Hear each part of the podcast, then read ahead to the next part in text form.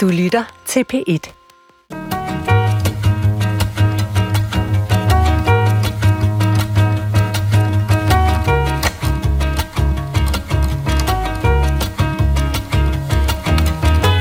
Hvis jeg sidder nede på min bænk, eller hvor jeg nu måtte være, og ser, at de rige får flere penge, men jeg får mindre penge, hvorfor skulle jeg så overhovedet deltage i jeres sociale samvær? Klasseskældene i Danmark er større end den litteraturlæsende middelklasse normalt bliver konfronteret med, men nu er der opråb fra underklassen på flere måder, og sproget i og om samfundets mindre privilegerede klasser er det, vi bliver klogere på i dag.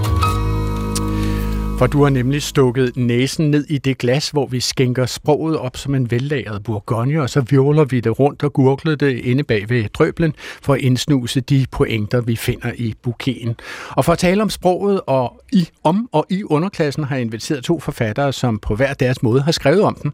Den første er Kant Syg og arbejder deltid som privat praktiserende psykolog, men de fleste kender ham bedre som forfatter til først Farskibet og senere til bestselleren Jeg anerkender ikke længere jeres autoritet.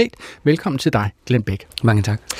Glenn Bæk, altså hvordan vil du selv karakterisere din klassebaggrund? Altså kommer du fra arbejderklassen eller underklassen eller den nedre middelklasse, eller hvor er vi henne? Ja, altså, øh, min øh, mor var postbud, og min far var postbud. Da han så tager sit liv, øh, er hun øh, buschauffør og står alene med, med, med to børn.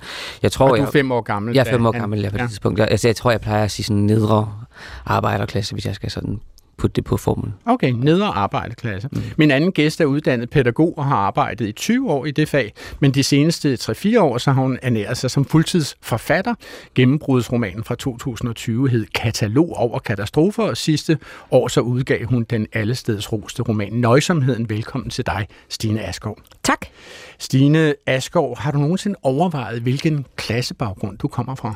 Øh, ikke, ikke mens jeg voksede op. Øh, det er jo først øh, nu er de senere år, hvor det overhovedet er blevet aktuelt for mig overhovedet at overveje. Hvor- Hvordan, or- hvordan opfattede du din klasse, da du voksede op? Altså, hvordan så du øh, dit udgangspunkt i verden? Jeg så det som øh, meget sammenligneligt med de andre mennesker, jeg har kendt, de børn, jeg gik i skole med, øh, lærernes baggrund. Øh, jeg synes, jeg jeg synes, jeg var det samme som dem, jeg voksede op sammen med, som øh, jo var en skøn blanding af pædagogforældre, skolelærerforældre, øh, en enkelt rengøringskone. Mm. altså noget, noget øh, ja, det jeg til selv tænkte på som almindeligt.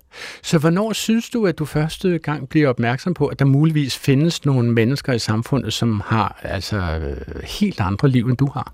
Øh, Jeg kan i hvert fald huske, at da jeg kommer på gymnasiet og tænker om mig selv, at jeg er et meget læsende menneske, der har læst en utrolig mængde af bøger, øh, at, at der går det op for mig, at der er øh, niveauer i, hvad der er det rigtige at læse. Okay. At det ikke nytter at læse meget, men det også drejer sig om at have læst det rigtige. Nå. altså, hvad, hvad havde du læst, som du ikke måtte læse, eller hvad? Ja, man kan ikke sige, at jeg ikke måtte læse det, men det jeg selv øh, fremhævede som øh, virkelig stærke romaner, som jeg synes var vildt gode, øh, det kunne være for eksempel øh, Susan Hintons Outsideren, og det, øh, det, der blev der en mærkelig stillhed. Fordi, mm, Susan Henson, Hvad nej, jeg genkender hende ikke lige. Er det, er, er, jeg kender, altså, nu, nu afslører jeg jo så, at jeg ikke kender Susan Henson, og jeg ved ikke, hvor læsende jeg er. Jeg er muligvis mindre læsende, end du er. Er- Susan Henson, er hun sådan i klasse med, hvem kunne man nævne, Ken Follett eller sådan noget? Mm, ja, altså i en ungdomsromanudgave, øh, muligvis. Ja, nå. Og, og hvordan er det med Ken Follett, for eksempel? Jamen Må man- altså, øh, øh, øh, altså ham, kan, ham kan, han kan jo næsten ikke nævnes, i hvert fald ikke, hvis man øh, tænker på sig selv som en, der øh, gerne skulle gøre sig godt i et intellektuelt selskab. Okay, fordi hvis man siger navnet Ken Follett, så har man ligesom brændemærket sig selv, så sidder det bare stemplet ind i panden, eller hvad? Ja, altså så synes jeg, man hurtigt bliver sådan en, der griber en hurtig bog i lufthavnen, og ikke en, der har tænkt nøje over den litteratur, man ja. læser. Okay, skam få den, som tænker ilde derom, vil jeg bare sige. Min sidste gæst er med for at hjælpe os alle sammen med at snuse os ind i de sproglige pointer og holde styr på, hvilke sydvendte skråninger, som sprogblomsterne vokser på. Hun er seniorforsker ved Dansk Sprognævn, og også velkommen til dig, Eva Skafte Jensen. Mange tak. Altså måske skal vi nu have øh, deklareret her fra starten af øh, klassetilhørsforhold. Ikke? Altså hvor vil du sige, at du hører hjemme i klassesamfundet, Eva? Jeg hører nok hjemme i den højere middelklasse, men jeg er ikke nødvendigvis øh, vokset op med andre som mig. Øh, jeg voksede op i Bækgården i Alberslund, som var en blandet landhandel af alt muligt forskelligt socialt. Det var meget, meget dejligt. Når, når du siger, det var en blandet landhandel, altså jeg Ja. kender jo folk, som, som Ja. bruger ordet en blandet landhandel som noget meget negativt, men Ja, det er ikke gør sådan, du bruger det? Nej, Nej, jeg så det som, at der var alle mulige forskellige slags mennesker, og vi havde alle mulige forskellige forudsætninger, og vi legede godt sammen. Okay, og hvad lavede dine forældre? Både min far og min mor havde en universitetsuddannelse, men de var de første i deres øh, familier, der havde det. Okay. Så den ene kom fra en bondebaggrund, og den anden fra, fra øh, Midtjylland, hvor man havde været bønder også. Okay. Og mit navn er Adrian Hughes, og jeg vil sige, at jeg har jo efterhånden fået en hel karriere ud af i bøger og foredrag og fortælle om, hvor privilegieblind jeg er vokset op i en gigantvilla med to au pair og en have på størrelse med en fodboldbane og et yndigt lille græsk havetempel med plads til en strygekvartet. Det var så hele deklarationen. Velkommen til Klog på Sprog. Sine og Glenn, altså jeg opfatter jo jeres to bøger meget forskelligt, øh, selvom de bærer enkelte fællestræk. Og lad os begynde med at kigge lidt på din roman, Stine Asgaard, altså med titlen Nøjsomheden. Lidt ligesom Morten Pape gjorde det med, med planen om urbanplanen i København, så deler din roman Nøjsomheden navn med et socialt boligbyggeri, som, som indtil for nylig har stået på den såkaldte ghetto-liste. Altså hvorfor skulle din roman dele navnet Nøjsomheden med et socialt boligbyggeri, Stine Asgaard? Jeg kan godt lide det navn, nøjsomheden. Jeg synes, det øh, også bidrager til i hvert fald hovedpersonens, den opfattelse, man kan have af hende som nøjsom. Og dels så synes jeg, at det er sådan ret vidunderligt at tage et boligområde, hvor man kunne have den antagelse, at der også boede nogle mennesker, der på nogle måder kunne have det lidt svært, og så, øh, øh, så bor de i nøjsomheden. Ikke? Er, det sådan en, er det en fordring, eller noget, man ønsker sig for dem, eller er det sådan, de er, eller det er bare... Øh, det tændte mig. Eva Skafte Jensen, nu er det her jo et sprogprogram, så lad os lige hælde det her ord nøjsomhed op i glasset og virvle det lidt rundt. Altså, hvilke noter finder vej til din gane med det her ord nøjsomhed? Så nøjsomhed er jo i hvert fald i mange sammenhænge en dyd, og i den her sammenhæng synes jeg, det er helt relevant at overveje, om det er en dyd, som kommer af nødvendighed, eller om det er en dyd, man har stræbt for at komme frem til, fordi man synes, det er en dyd. Altså, Mm, og når du siger dyd, ja. så er det altså helt entydigt positivt. Ja, altså der, er ikke, der, der kan ikke være nogen onde mennesker, som er nøjsomme. Eller er det der, vi er? Mm, det vil, Hvad vil du sige til det, Stine? men det vil jeg nok mene, ja. ja. ja. Hvad vil du sige til det, Stine? Altså, jeg ser et nøjsomt menneske for mig som et, der på en eller anden måde har været nødt til at slå sig til tåls, eller været nødt til at leve i det, den er blevet givet. Og så, øh... Men også hviler i det, ikke? Jo, Hvis man altså, er nøjsom, der, der, så, så, ja, der så netop tager det er man på ikke misundelig, øh, vil jeg sige. Nej, man tager det på sig som et opdrag, eller sådan, det er mit, det er mit opdrag. Okay, lad os lige prøve at høre fra din roman. Øh, kan du lige læse en lille sekvens op, hvor du beskriver selve boligbyggeriet, nøjsomheden? Ja, det lyder sådan her. Nøjsomheden er lavet af beton. Det runger, når dørene smækker, når folk løber på trapperne, når postbuddet smider post i postkasserne. Alle ved, hvornår Grete på første mistede hørelsen. Alle kunne høre, hvad hun så i fjernsynet. Alle ved, hvilke børn, der får bank, hvilke par, der endnu har sex, om Nadja har fået en ny kæreste, hvem der har ulovlige husdyr, som en ilder, der bor i køkkenskabet. I nøjsomheden er der intet privatliv. Alle følger med i alles liv. Ingen ville kunne få lov til at falde døde om, uden at nogen hørte det eller så det. Da han går langs stien over parkeringspladsen, ud på Rønneberg Allé og ned ad Kongevejen, ser alle ham. Alle ved det nu, at han overnattede hos Mona, at han havde fået tæv, at han ikke var for nøjsomheden, og at han ikke var en af dem. Eva Skafte Jensen, altså, synes du, at du får et klart indtryk af, hvad nøjsomheden er for et boligområde med den her beskyttelse? Ja, det synes jeg. Jeg synes da også, at det nuancerer noget, hvad jeg sagde før om, hvordan, om, hvordan man kunne opfatte det ord, fordi før jeg hørte denne oplæsning, så tænkte jeg kun på det som noget positivt. Jeg vil jo ikke sige, at jeg er vokset op der, øhm, og til dato kan jeg ikke bo i et hus, som man kan gå rundt om. Jeg er nødt til at høre mine naboer. Nå, det er simpelthen blevet et fysisk ja. forhold for dig. Okay. Glenn Beck, altså synes du, Stine Askov her får fremkaldt et, et kvarter øh, og nogle mennesker, som, som du genkender? Øh, fra mit voksne liv. Øh, altså, jeg, jeg ser det levende for mig, det hun øh, øh, læser op. Øh, jeg er ikke selv vokset op i lejlighedskompleks. Jeg er vokset op i øh, rækkehus. Mm. Øh, forskellige, altså, jeg tror, jeg flyttede syv gange på, på fem år eller sådan noget, men forskellige rækkehuse øh, altid. Så du har altid været nede på jorden, kan man sige. Du har ikke vokset op i etagebyggerier? Nej, og jeg, jeg, jeg bor i en lejlighed nu, og vil rigtig gerne øh, væk derfra. Jeg føler mig lidt som en, øh, en fugl i bur, er nok den mest kliché måde, jeg kan omtale på. Men jeg føler ligesom, at mine, mine tanker kan ikke flyve til værs derinde. Jeg føler mig i en... Fordi en, du kan høre alle dine naboer? Ja, og ja, det, det stresser mig bare ekstremt meget at bo der. Men da du var barn, legede du med folk fra, fra de sociale boligbyggerier, hvis vi skal kalde dem det, de almindelige boliger?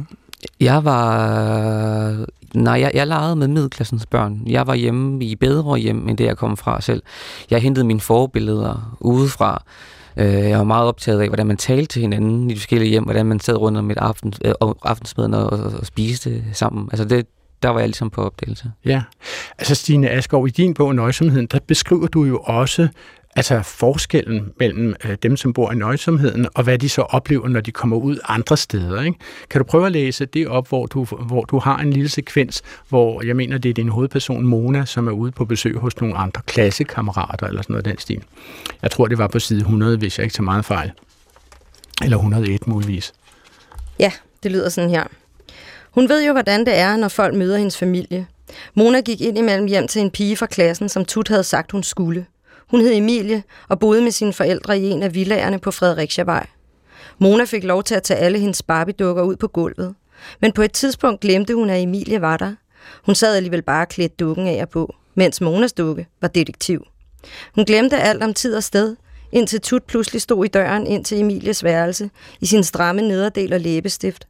Frederik sad nede i køkkenet og fik saftevand. Tut røg en smøg, mens Mona tog sko på. Asken slog hun af i en buket, en buket med tørret siv, der stod i en vase i gangen. Emilies far lagde beskyttende armen om Emilies mor, mens Mona baksede med snørebåndene. Emilies mor satte sig på huk og ville hjælpe til. Så lagde hun det aldrig, sagde Tut. Bare lad hende selv. Inden de gik, sagde Tut. Tøm lommerne. Mona gravede Barbies tiara frem og lagde den på Tuts håndflade. Man kender vel sin lus på gangen. Tut lå og rakte Emilies far legetøjet. Så går vi, Frederik. Frederik rejste sig og tog en pære i skålen, uden at have spurgt om lov. Bestilken af og spyttede den ud i hånden. Den rakte han også til Emilies far. Mona blev aldrig inviteret med Emilie hjem mere. Hun var sikker på, at de havde kunne se igennem fingre med et barn, der stjal en plastikdims. Det var mere Tut og Frederik. Voksne syntes, han havde noget provokerende over sig. Og Tut, hun gad sgu ikke tage skoene af. Det var en del af hendes look. Hun gav heller ikke en skid for udendørs rygning. Ingen af de andre forældre gik i stramme nederdele og læbestift. De gik i gummisko og Emilies mor brugte en lyserød sten i stedet for en deodorant. Det her er jo en beskrivelse af klasseskæld, altså nærmest klasse clash, vil jeg sige. Ikke? Altså, hvor meget betød det for dig at skrive forskellige sociale klasser frem i din bog? Det var jo noget, jeg gerne ville for at lave, en, øh, altså, lave et, et modsætningsforhold om, hvordan, hvor svært det rent faktisk er at gå på, besøg i hinandens mm. klasser. Altså, der er jo faktisk også altså, scener, hvor at, øh, det, de rige mennesker forsøger sig med at komme på besøg i... Øh, i Monas klasse, i en lavere klasse, og det går heller ikke helt hmm. smertefrit for sig. Så det er jo øh, svært at komme steder, hvor man ikke kender de sociale koder, og det kræver jo en rummelighed øh, af de mennesker, der skal, øh, altså den måde, vi skal være sammen på, at vi kan tåle, at vi får besøg af nogen, der ikke ved, hvordan man gør, der bare tager en pære ud og spørger om lov, mm. og der øh, giver sig til at ryge indenfor. Og, altså det, der, det kræver et eller andet overskud, og det, øh, det har, har betydet noget for mig at prøve at skrive det frem, fordi at, øh, nu nævnte du i indledningen, at jeg var pædagog, og jeg synes, øh, øh, det er sådan, jeg altid har arbejdet med, at vi bliver nødt til at prøve at finde et overskud til hinanden, og øh, de børn, der er svære at rumme, de skal rummes, de skal være her, ikke? Men du kalder den nøjsomheden, og store dele af romanen foregår i nøjsomheden, boligbyggeriet. Hvad er det for et billede af, af det her almindelige boligbyggeri, som du synes, vi skal tage med os, når vi har lukket og øh, din bog? Jeg, jeg vil gerne have, at man får den tanke, at der i nøjsomheden også bor nogle fuldstændig almindelige mennesker, der har de samme drømme og forhåbninger for deres liv som alle mulige andre. Der ønsker sig, at deres øh, børn får et godt liv. Øh, der ønsker sig at finde en god film øh, på Netflix, når de ligger på sofaen og spiser broccoli til aftensmad. Øh, det, det har jeg gerne vil øh, slå et slag for, at vi skal huske, at, øh, at det er sådan, det også er i de her boligområder, som vi kan kalde alt muligt. Okay. Det er jo lige præcis det der med, at vi kalder disse her boligområder alt muligt, som jeg gerne vil øh, hen til nu, fordi det har jo været på de fleste politiske mainstream-partiers øh, to-do-lister at afvikle disse her ghettoer, som findes rundt omkring i landet. I hvert fald det, som de opfatter som problemerne i ghettoerne.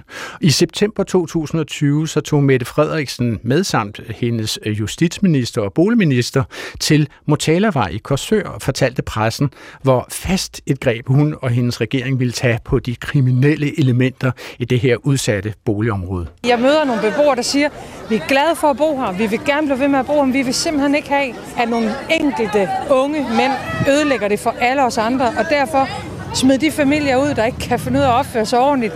Øh, stop de vanvidsbilister, der ødelægger det for, øh, for alle andre. Altså, vi kan jo ikke, vi kan jo ikke acceptere som samfund, at der er nogle unge mænd, der ødelægger livet for alle os andre, inklusive deres mindre søskende. Det er ikke os, der er problemet. Det er heller ikke de andre beboere. Det er heller ikke lovgivning. Det er de store brødre. Øh, vi har talt om vanvidskørsel her i dag. Regeringsforslag er, at vi skal kunne tage bilen fra dem. Ikke efter en måned, ikke efter en uge, ikke efter en time, men i det øjeblik, de kører vanvidskørsel. Så tager vi bilen, så må de gå hjem. Det er et ønske fra beboerne her, at øh, familier skal kunne sættes ud af deres lejligheder, og ikke bo i området og ødelægge det for alle andre. Det ønsker vi også fra regeringens side, og det skal gå hurtigt. Glenn Bæk, hvordan reagerer du, når du hører øh, Mette Frederiksen stå på Motalervej i Korsør og tale om beboerne på den her måde?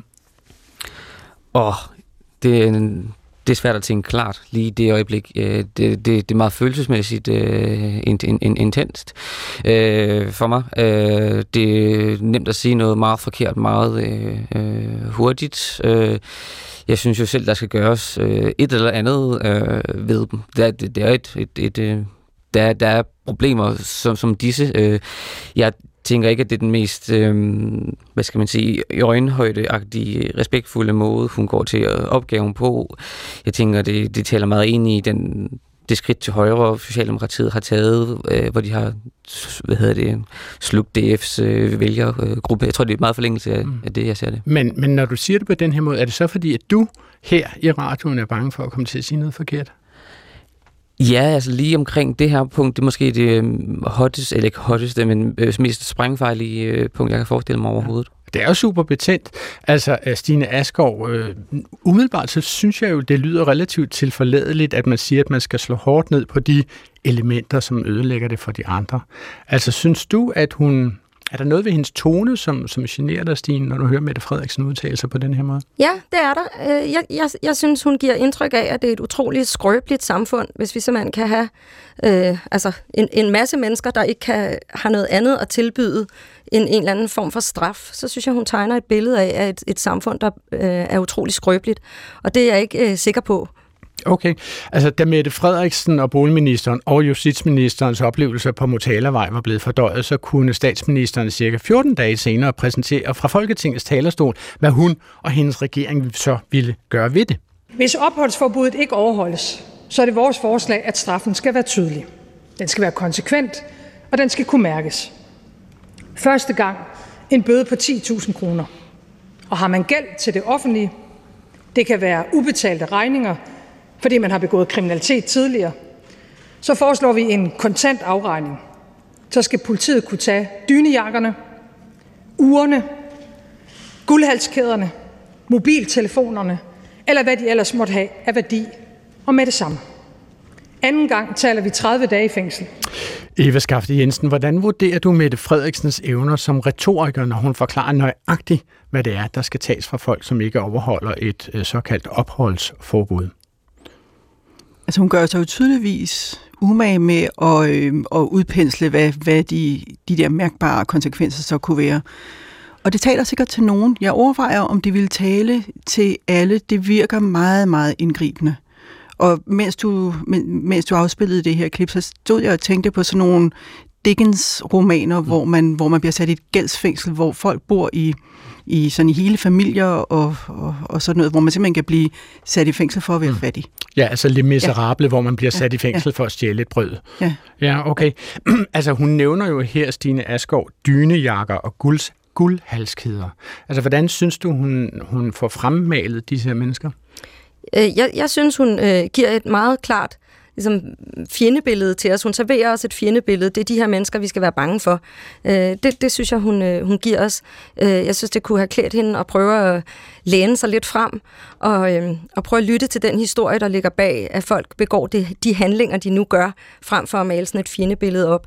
Det er jo meget øh, bremsende og meget lidt fordrende for en samtale, øh, som jeg synes, man burde indgå i, frem for at øh, male sådan et fjendebillede op af hinanden. Men Eva Skafte Jensen, Eva Skafte Jensen, som du ret lige hedder, altså øh, omtalen af disse her områder har jo faktisk været igennem en rivende sproglig udvikling over de sidste år. Man har jo ændret navne på det, altså for eksempel øh, i 2018 så splittede regeringen listerne op, så der kom nye betegnelser for ghettoområder. Så begyndte man at kalde dem udsatte områder, og så havde man nogle andre, som man kaldte hårde ghettoområder.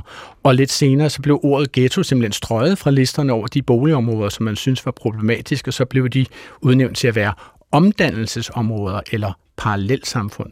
Hvordan vil du kommentere den øh, sproglige udvikling, Eva? Det er i hvert fald et forsøg på øhm, at gøre noget ved vores opfattelse af virkeligheden. Så der er altid en, en spændende forbindelse mellem virkeligheden og hvordan vi opfatter den, og den kan man påvirke sprogligt. Og når man bruger ord som ghetto, som man så er taget af bordet, øh, så, øh, er det ikke, så er det ikke godt for dialogen. Altså den samtale, som Stine taler om, den øh, kommer ikke særlig langt, når man bruger ord som ghetto. Stine Asgaard, du kender jo nøjsomheden i Helsingør, selvom du ikke selv har boet i nøjsomheden, vel?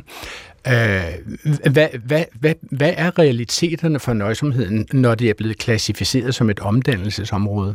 Ja, det har jo den konsekvens, ikke kun for nøjsomheden, men for de områder, der, der, øhm, der får det her prædikat på sig, at du kan have svært ved at tegne en forsikring, du kan have svært ved at få et job, øh, du, øh, øh, når du går ud i din omverden, kan folk jo få et bestemt syn på dig, eller en bestemt tanke om, hvem du er. Så din vej hen til overhovedet at få succes med noget, bliver jo på en eller anden måde længere.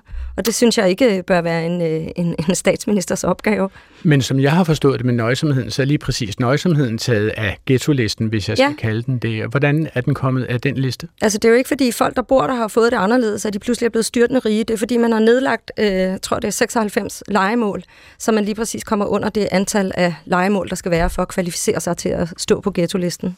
Så er der nogle konkrete mennesker, som har måttet flytte derfra, for ja. at man kunne komme af den ja. liste? nogle konkrete mennesker er blevet flyttet fra deres hjem, hvor de måske har boet i øh, 30 år, de har deres omgangskreds, de kender købmanden, de ved, her bor Grete, osv. osv.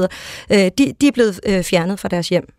Nej, altså, jeg, jeg sidder og tænker på, jeg synes altså, de, de, de fattige er lidt for hårde ved sig selv, ikke? De kunne godt uh, at give sig selv en lille gave i nyerne. Hvad ved jeg, en hyggelig middag på Kong Hans, eller en, en svigtur til Mauritius eller Seychellerne, ikke? Det gør jeg tit, ikke? Det skulle de også til at gøre, i stedet for alt det surmuleri, ikke? De fattige er sgu kedelige, ikke? Jeg kan sgu ikke lide dem, egentlig. Jeg, jeg kender ikke nogen fattige, der er søde. Men Martin Buk, som Fritz i Snopperne, så tager vi fat på, hvordan underklassen i tale sættes i det danske samfund. Symptomatisk så skrev jeg faktisk øh, som overskrift for det her indslag, hvordan taler vi om underklassen? Og dermed har jeg jo faktisk allerede, når jeg skriver manuskript til den her udsendelse, defineret et vi og dem. Altså Glenn Bæk, hvad synes du om, om mit udgangspunkt for den her samtale? Øhm, vi har jo ikke dem med, det handler om, for det første. Øh, jeg tror, jeg, jeg identificerer mig ikke som, som, som underklasse længere. Det er også et, et, øh, stigmatiserende øh, begreb. Det, det, det lærte jeg øh, måske lidt for sent, tror jeg, i forbindelse med, at jeg begyndte at udtale mig i medierne. Jeg prøvede med velvilligt at skabe opmærksomhed på, på nogle ting, hvor jeg lagde mærke til rundt omkring, at, at folk, som jeg øh, ville øh, forsøgte at, øh, at løfte, også lige venligt påpeget over for mig, at vi bryder os ikke om det her ord altså, overhovedet. Øh. Så skal vi simpelthen bortrense øh, ordet underklasse fra resten af den her udsendelse? Jamen, jeg ved det ikke. Altså, det er også det der med, med sprog og, og udvikling. Altså, en, en gang kaldte vi skraldemænd for skraldemænd, nu er de øh, renovationsarbejder eller et eller andet. Øh, så, så jeg ved ikke, om det er også... Øh, altså, jeg, jeg vil gerne bruge sproget til at pege på ting og sige, her er der noget, lad os tale om det. Jeg synes, de der intellektualiseringer eller rationaliseringer og alle mulige hensyn også har en tendens til at usynliggøre nogle, nogle, nogle ting derude. Okay. Altså hvis vi nu lige drejer lampen over på din bog, øh, Glenn Beck, mm. som forlaget kalder et manifest, mm. øh, og som har den meget lange titel, Jeg anerkender ikke længere jeres autoritet, øh, ovenikøbet skrevet med versaler, så jeg faktisk burde råbe øh, titlen hver gang jeg øh, siger den. Ikke? Ja. Øh, hvilke menneskers autoritet er det, du ikke længere anerkender, Glenn Beck? Ja, det har været nogle forskellige igennem mit liv. De første slags autoriteter, det var sådan noget som øh, den homofobi, jeg oplevede i, i Horsens, i skolen, fodboldholdet. Øh, så tror jeg også, det var sådan noget som, hvad kunne man kalde en form for øh, småborgerlighed. Altså vi stræbte jo meget øh, opad, vi så meget fjernsyn, og dyrkede kendte mennesker og, og, og kongehuset, selvom vi ikke havde en mindre øh, øh, rute med. Men det var sådan noget med, at hvis græsset var slået og facaden var holdt, så var det en lille meget, hvad der foregik indenfor, fordi udad til sig. Der, der var nogle ting der, som forhindrede nogle, nogle vigtige samtaler, for, som jeg havde brug for. Men vil du sige, at den der homofobi, er, det, er den simpelthen en øh, autoritet i sig selv? Jamen det oplever jeg. Jeg oplever den i hvert fald som undertrykkende. Okay. Jeg oplever den som et, øh, et kollektiv, øh, som mere eller mindre øh, bevidst. Jeg tænker ikke, at der er nogen, der er født homofobiske. Jeg tænker, at det er noget, man er socialiseret til, eller er indoktrineret til at, at, at blive. Øh. Så, så nærmer vi os måske også og forsøger at definere begrebet autoritet. Altså hvis vi lige starter hos dig, Eva Skafte Jensen. Hvad vil du sige, ordet autoritet dækker over? Hvad vil din definition af det ord være? En autoritet er en person eller en instans, som har en form for myndighed. Og den kan være, øh, ja, hvad skal jeg nu sige, naturlig er ikke helt det rette ord, men der er nogen, der har en vis autoritet, som kan udtale sig med myndighed, og nogle gange, fordi de faktisk har egenskaber, personlige egenskaber, som man, som man lytter og hører efter, så er der nogen, der har den form for autoritet, fordi de har en institution i ryggen. Øh, eller et helt øh, socialt, øh, en social baggrund, som gør, at de kan sige alt muligt, som alle måske ikke er enige med, men som, hvor man alligevel lytter og nikker. Hmm. Og jeg oplever jo for eksempel lige nu, at du taler til mig med en utrolig autoritet. det er også, fordi jeg har taget seniorforskerhatten på, jo. Ja, okay. Ja. Fair nok. Så du, du er ikke i gang med at svire igennem byen fredag aften, Nej. kan jeg høre. Okay, Glenn Beck, hvad, altså, så hvordan bruger du ordet autoritet? Jamen, jeg tænker, at, mm, at med autoritet følger et ansvar. Og de første autoriteter i vores liv har typisk vores omsorgspersoner, vores primære omsorgspersoner, mor og far typisk. Øhm, og, og jeg, jeg tror, det er sådan, jeg, jeg, jeg, jeg, jeg bruger autoritet. Det, det er noget, man kan misbruge. Det er noget, man kan leve op til. Det er noget, man kan bruge til at løfte andre mennesker. Det er noget, man kan bruge til at undertrykke andre mennesker. Og igen, mere eller mindre bevidst. Hmm. Altså, i din bog, Glenn, så skriver du, der hvor jeg kommer fra, der åbnede vi sjældent en bog, og når vi gjorde, så handlede den sjældent om os. Hmm. Altså, er det sådan en generel erfaring, at du synes, der er skrevet for lidt om der, hvor du kommer fra, som du kalder det? Der er øh, skrevet en del om, om det, også i, i, i Danmark. Der, der, der, der er en lang liste af forfattere, der skriver om, øh, om klassesamfundet. Noget af det, jeg prøver på også i tale til det, er, at jeg mener jo, at et, et digt, der kun handler om sand og tang, for eksempel, handler også, og ikke, og ikke andet, handler også om, om, om klasse. Altså, hvem, hvem, hvem værdsætter det digt? Hvem finder det skønt? Hvem, hvem, bruger, hvem, hvem, hvem, bruger, hvem øh, giver det noget at bruge de her øh, Altså, hvem er billeder? optaget af sand ja, og tang? Ja, hvad er ikke med? Hvad er med? Altså, noget, noget peger vi på at sige, det er klasse, det er politisk, men jeg synes faktisk, vi alle sammen skriver om klasse.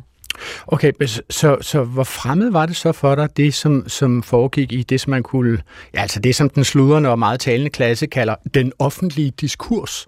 Det er sådan et ord, jeg har hørt mig selv sige et par gange. Altså, altså alt det, der foregik i fjernsynet og aviserne eller andre medier, altså hvor meget optog det dig som, som barn, Glenn?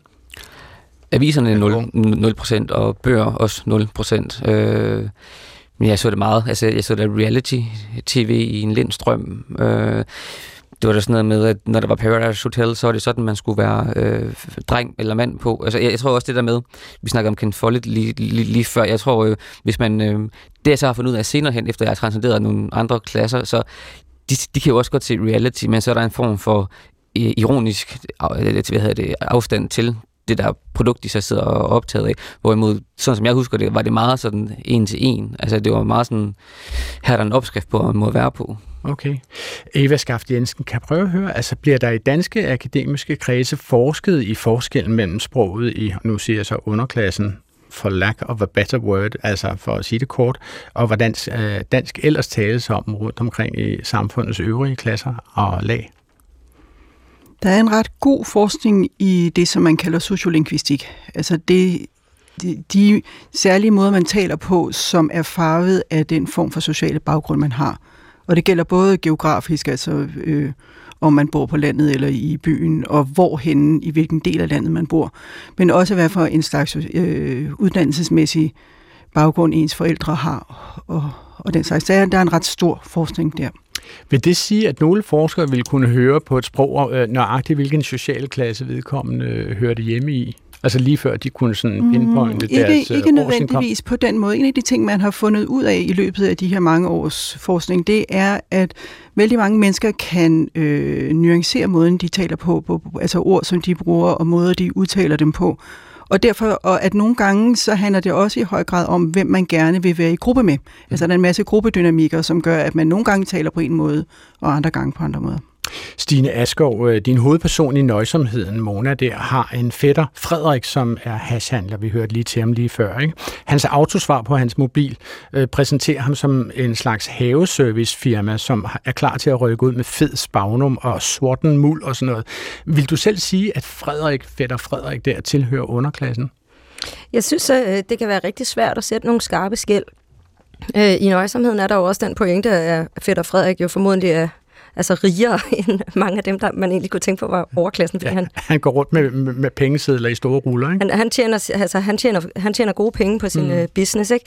Så jeg synes, det kan være svært at, at, øhm, at lægge sådan et, et skarpt skæld øh, mellem øh, de forskellige klasser, men, men øh, der er jo lige præcis fordi jeg har haft en pointe med at sige, at der kan også øh, være øh, øh, ordglæde og læseglæde i de her boligområder, så har Fætter Frederik og Mona, hovedpersonen, de har sådan en, en øh, ting, hvor de udveksler øh, ord sammen, de godt kan lide.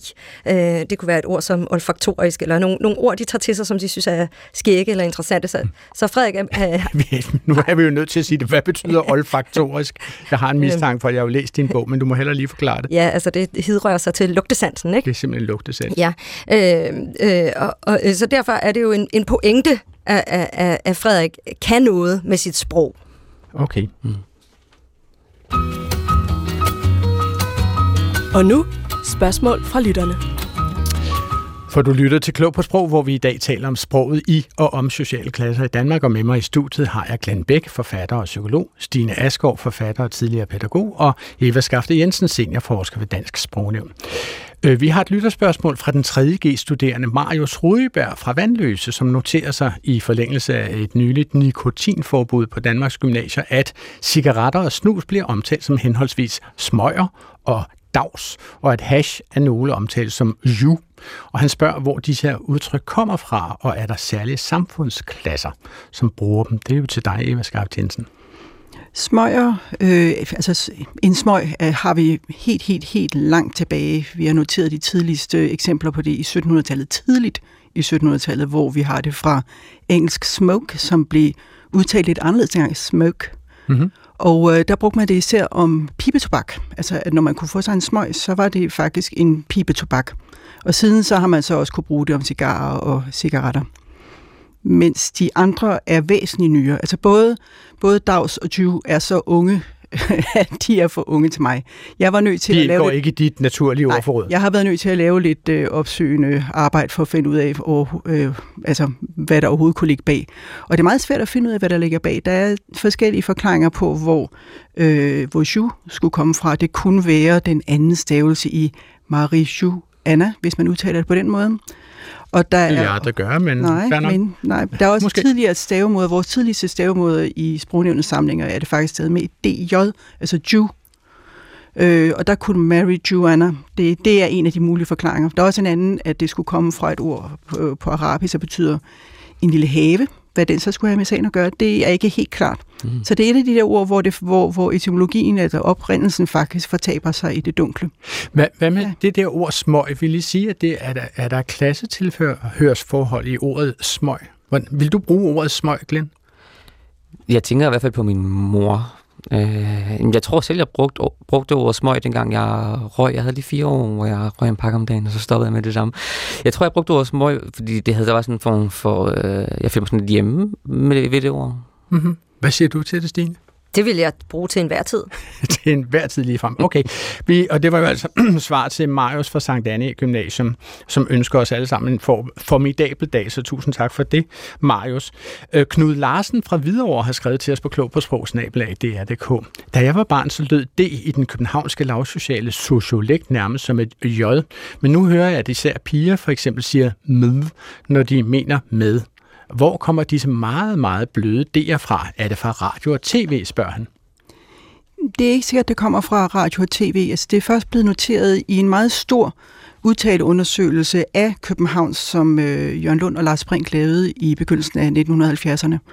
Og allerede dengang noterede man altså, at der var den der tendens til, at i hvert fald det, som dengang var de yngre talere, sagde sådan med og lyd og den slags, hvor, hvor det ligesom forsvinder lidt, lidt bagud i munden.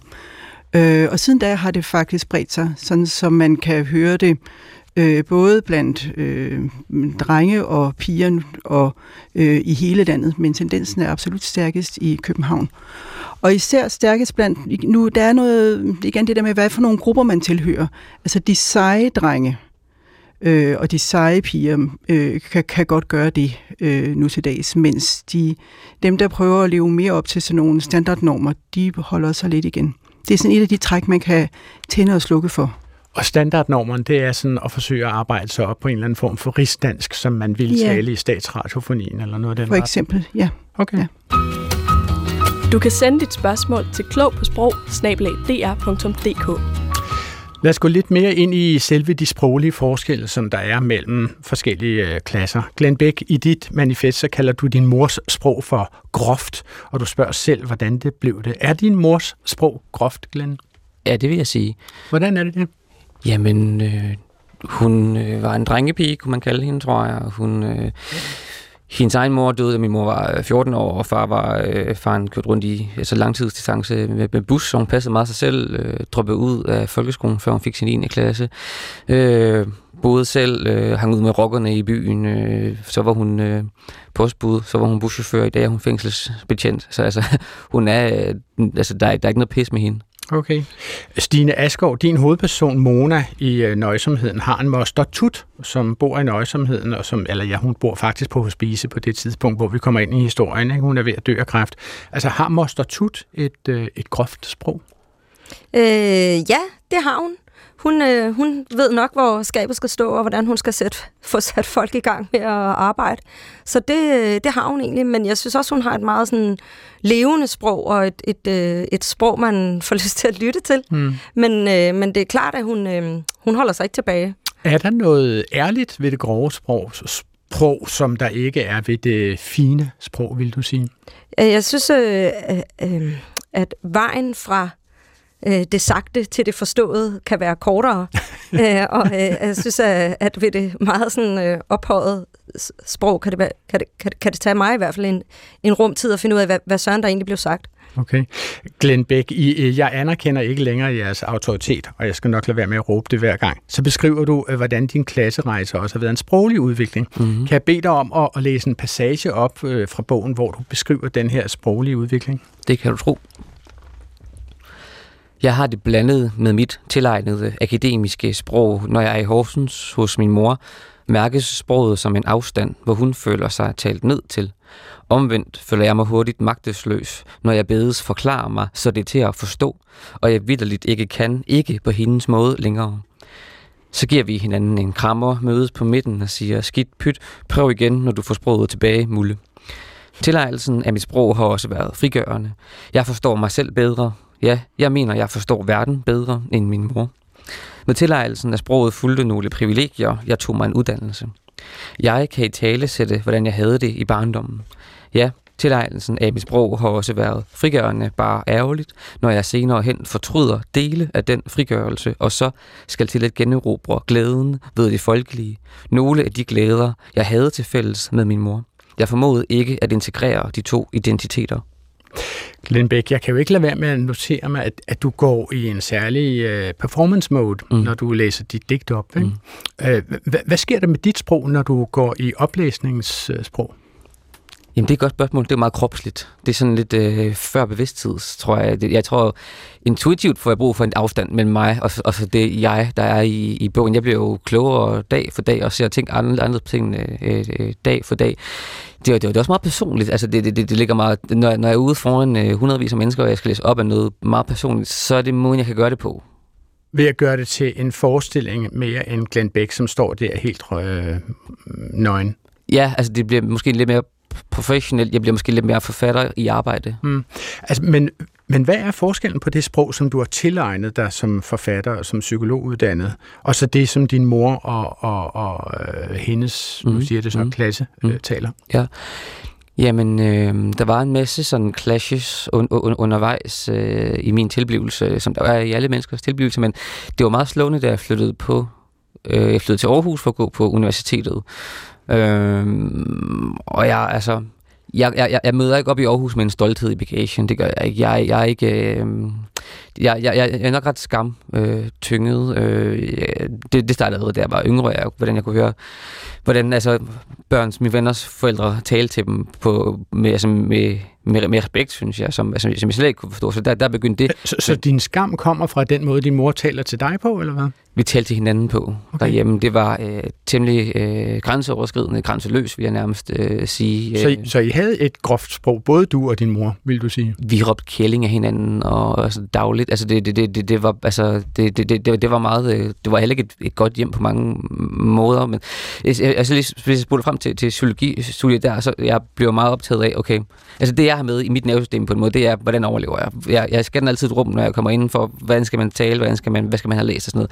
Så, så jeg suger til mig, da jeg kommer ind på universitetet, at finde ud af, hvad man skal have læst, hvad, hvad, hvad man skal synes er sjovt, hvad for nogle podcasts man skal lytte til. Og jo mere jeg gør det og mister mig selv, jo, jo større bliver den der afstand hjemad til. Altså så hver gang jeg er på besøg i Horsen, så det er nærmest en Erasmus Montanus, hvor jeg sidder ude i køkkenet og siger, at min mor er en sten, eller sådan ja. noget. Du kan ikke, hvad, hvordan er den går?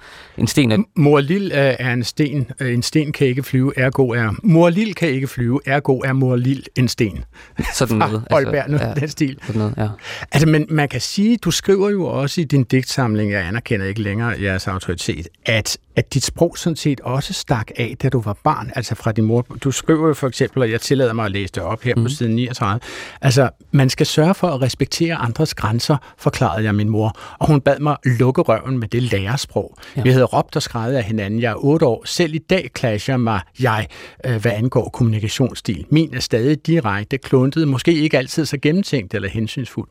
Altså, din mor kritiserer dig for at komme komme med lærersprog. Mm. Er, den, er den lille Glenn Beck i virkeligheden, påbegynder den lille Glenn Beck sin klasserejse, da han er 8 år gammel? Ja, altså det, det kan godt lyde smule gammelklogt, men i virkeligheden så var jeg ikke, øh, jeg, jeg havde det ikke super godt, øh, super trygt i, i, i det der hjem, jeg voksede op i, men når jeg så var ude hos de der familier, jeg, jeg, jeg snakker om, som var, kom fra noget, noget, noget bedre, Altså, ja, det var virkelig mindblowing, hvor virkelig langsommelighed, der samtidig var i samtalen. Sådan, man, af, man afventede hinanden, øh, men man talte til hinanden, som om man var altså med, med en, øh, med en øh, respekt. Hvad er grænser? Jeg, jeg er det første i min voksne, jeg har forstået, hvad, hvad vil det sige, at, at der er grænser, at, mm. at, at sætte grænser. Og der kunne jeg godt sådan, samtidig, når jeg var hjemme hos de der mennesker, som jeg opfattede som nogle, nogle barbarer i forhold til, blive sådan lidt belærende samtidig, og sådan, kunne vi ikke tale på en ordentlig måde til hinanden? Altså, det, det skulle jeg ikke at sige, vel? en anmoden om en bedre tone, som man altid gør ja. i dansk politisk liv. Ja. Stine Askov, i din bog Nøjsomheden, så møder din hovedperson Mona en charmerende og ret genert fyr,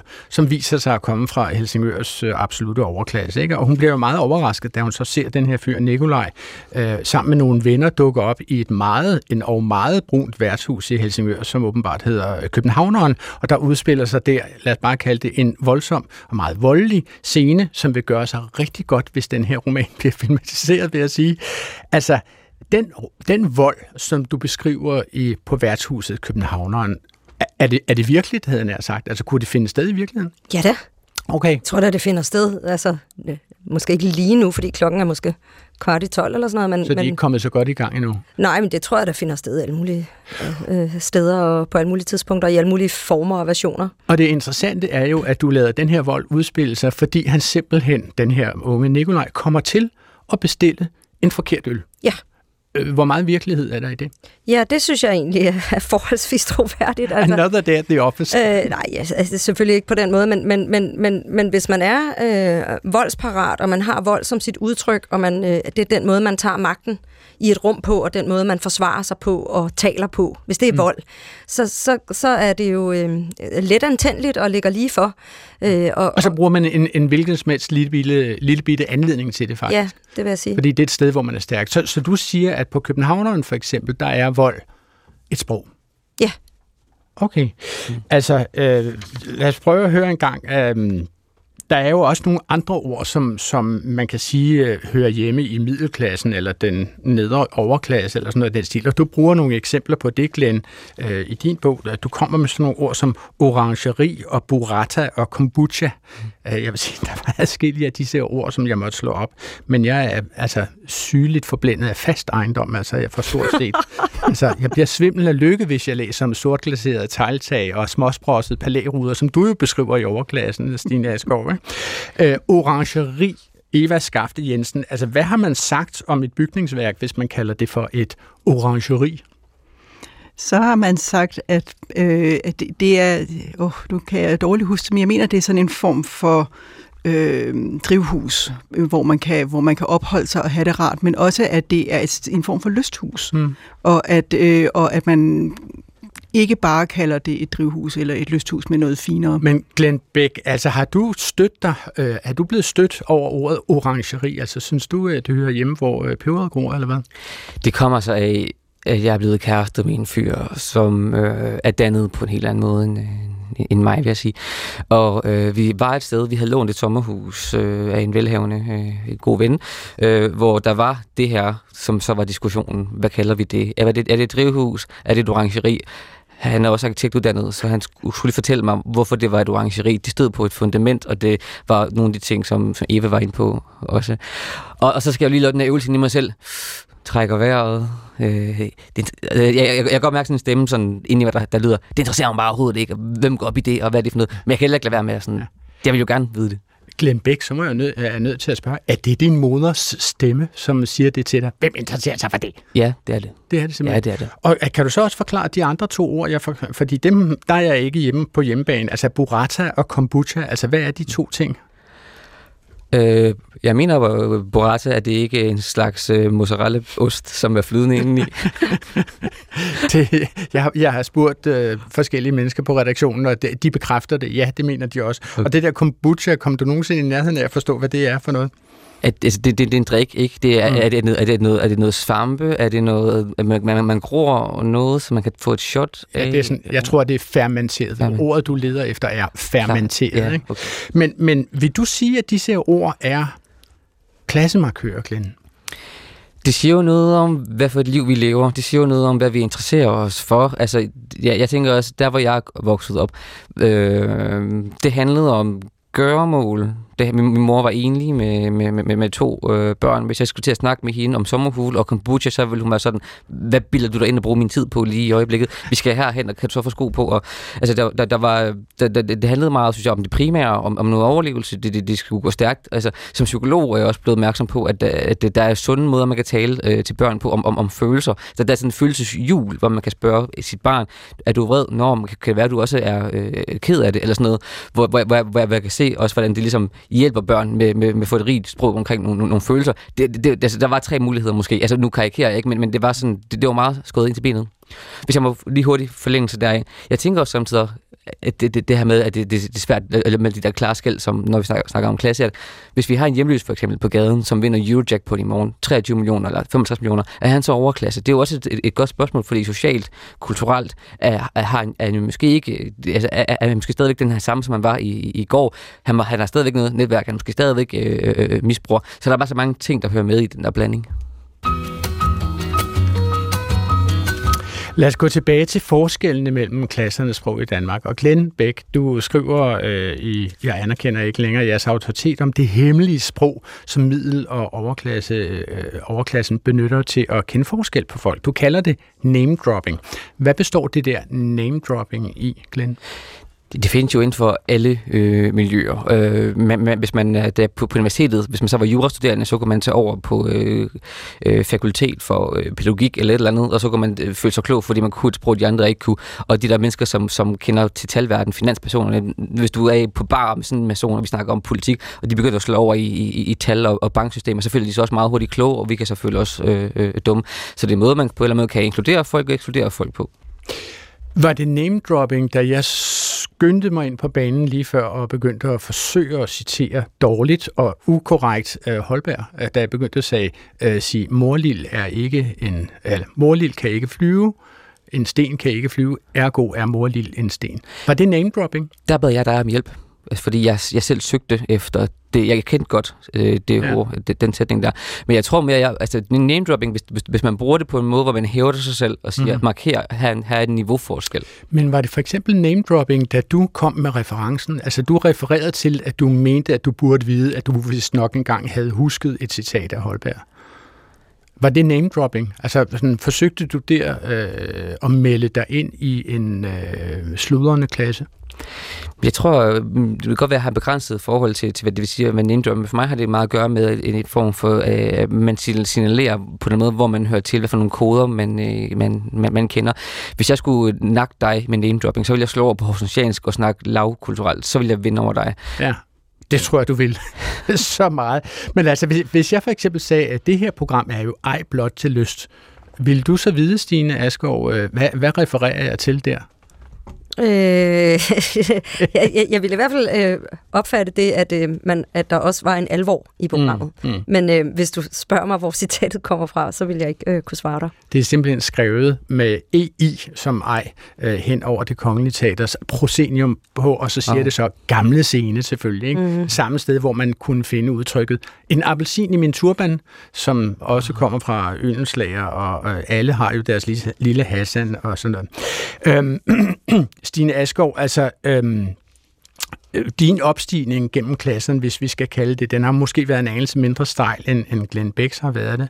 Øh, øh, da du sådan ligesom, synes du, at du er ankommet til, de, til den kulturelle overklasse med at være forfatter? Nej, Hvordan kan det være? Øh, jeg, jeg tænker på mig selv som en, en, klum, en klumset gæst øh, i, i, i den øh, verden. Hvordan jamen, kan det være? Jamen, jeg, jeg, jeg har ikke... Altså, øh, alt det, du lige sagde lige før, det tænker jeg, hvad, hvad er det? Eller hvad betyder det? Eller hvor, hvor skal vi hen med det? Eller, altså, kan jeg mærke sådan en, øh, en stress over, at jeg ikke formår at svare igen på det? Eller, altså, jeg føler mig lidt afmonteret. Men føler du dig mindre værdig også, fordi jeg står her ja, og, og altså, rejser min, øh, hvad skal vi kalde det, øh, finlitterære påfuglehale? Altså, så alvorligt vil jeg måske ikke udtrykke det, men, men der kan der være masser af situationer, hvor øh, jeg kan føle mig mindre værdig, hvis jeg øh, skal deltage i samtaler, hvor ordet pastorale indgår. Øh, nogle forfattere sidder og taler om noget, og så pludselig har det, at indgår ordet pastorale, ikke? Hvor kom det fra? Jeg er bare så glad for, at, at Google Eva Skaft Jensen, skal vi lige have styr på ordet pastorale? Hvad er det der? Åh, oh, det, det har et eller andet... Oh, nej, det, det tror jeg ikke, jeg kan klare, men... Øh, Glenn Beck ja. har et bud. Er det ikke hyrdedækning? Er det ikke sådan noget... Hyrdedækning? Er det ikke, er det, er det ikke pastoral? Er det ikke sådan noget? Eller hvad? Der er helt fejl. Nu siger jeg det så, altså jeg mener for det første har Beethoven øh, lavet pastorale symfonien, eller komponeret pastorale symfonien, og det er en udmaling af landskabelig idyll. Ah, okay. Det er jeg ret sikker på, at man vil finde, hvis du slår det op under Lex.dk ja. eller noget af stil. Ja, okay. Men altså, Glenn Beck, er, er det nemmere fra en fra, fra de mindre privilegerede klasser at, at blive forfatter, end det er at blive journalist, for eksempel? Det er et godt spørgsmål. Jeg har faktisk været til optagelsesprøven som journalist. Øh, Nå, hvor jeg, hvordan gik det? Du, jeg, ja, jeg, jeg sidder her nu, og, og er ikke journalist. Uh, jeg, Heller det. Jeg, godt med det. Jamen, jeg, jeg med på den der, hvad hedder det, paratvidens øh, øh, ting. Altså generelt også, da, da jeg begyndte på, på studiet, var vi på en sådan intro-tur, hvor vi skulle spille bedserviser.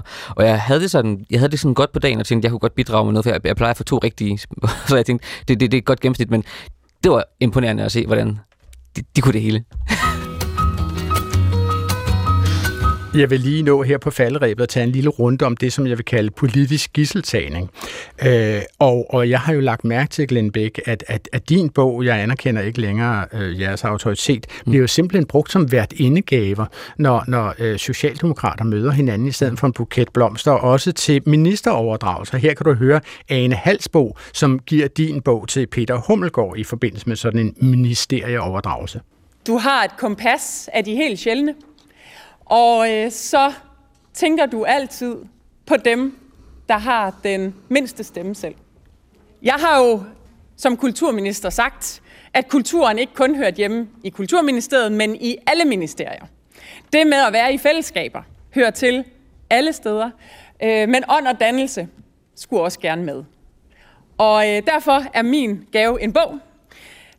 Den øh, er et opråb og et spark lige i maven til alle dem, der er privilegieblinde og har autoritet, de ikke øh, selv anerkender. Det er også sådan, jeg kender dig. Øh, som, som en, der øh, ved, hvad privilegier betyder, men også giver en stemme til dem, der har færrest med sig hjemmefra. Glenn Bæk, hvordan tolker du, at Ane Halsbo Jørgensen her giver dit manifest i gave til sin partifælle Peter Hummelgaard, som en anerkendelse af hans politiske mm. ståsted? Det stikker i alle retninger ind i min krop, når sådan noget øh, sker, for jeg, jeg, jeg var ikke informeret om det for det første, og Øh, jeg, jeg tror på den måde, det er også en, et, et Judas kys. Hvis man selv har været ude på den yderste venstrefløj i, i mange år, så er det i hvert fald et bevis på, at jeg ikke øh, øh, måske kæmper den rigtige form for klassekamp, når den kan blive taget ind på den måde af centralmagten. Øh, på den anden side er jeg jo beæret og stolt og glad, og jeg, jeg aner ikke, hvad min typiske læser er. Jeg modtager dagligt mails, og det er virkelig høj og lav, brun og hvid, mand og kvinde osv. Så, så jeg aner ikke, hvad min typiske læser er. Det er faktisk noget, jeg, jeg bryster mig lidt af også. Det er faktisk meget dejligt for dig i virkeligheden, at du ikke ved, hvem det er, der læser dine bøger. Det er det, ja. Okay, men, men hvad siger du til det, Stine Asgaard? Altså, synes du, at ligger der en eller anden form for øh, omklamring, når en magtperson som Ane Halsbo Jørgensen giver øh, den bog til en anden magtperson?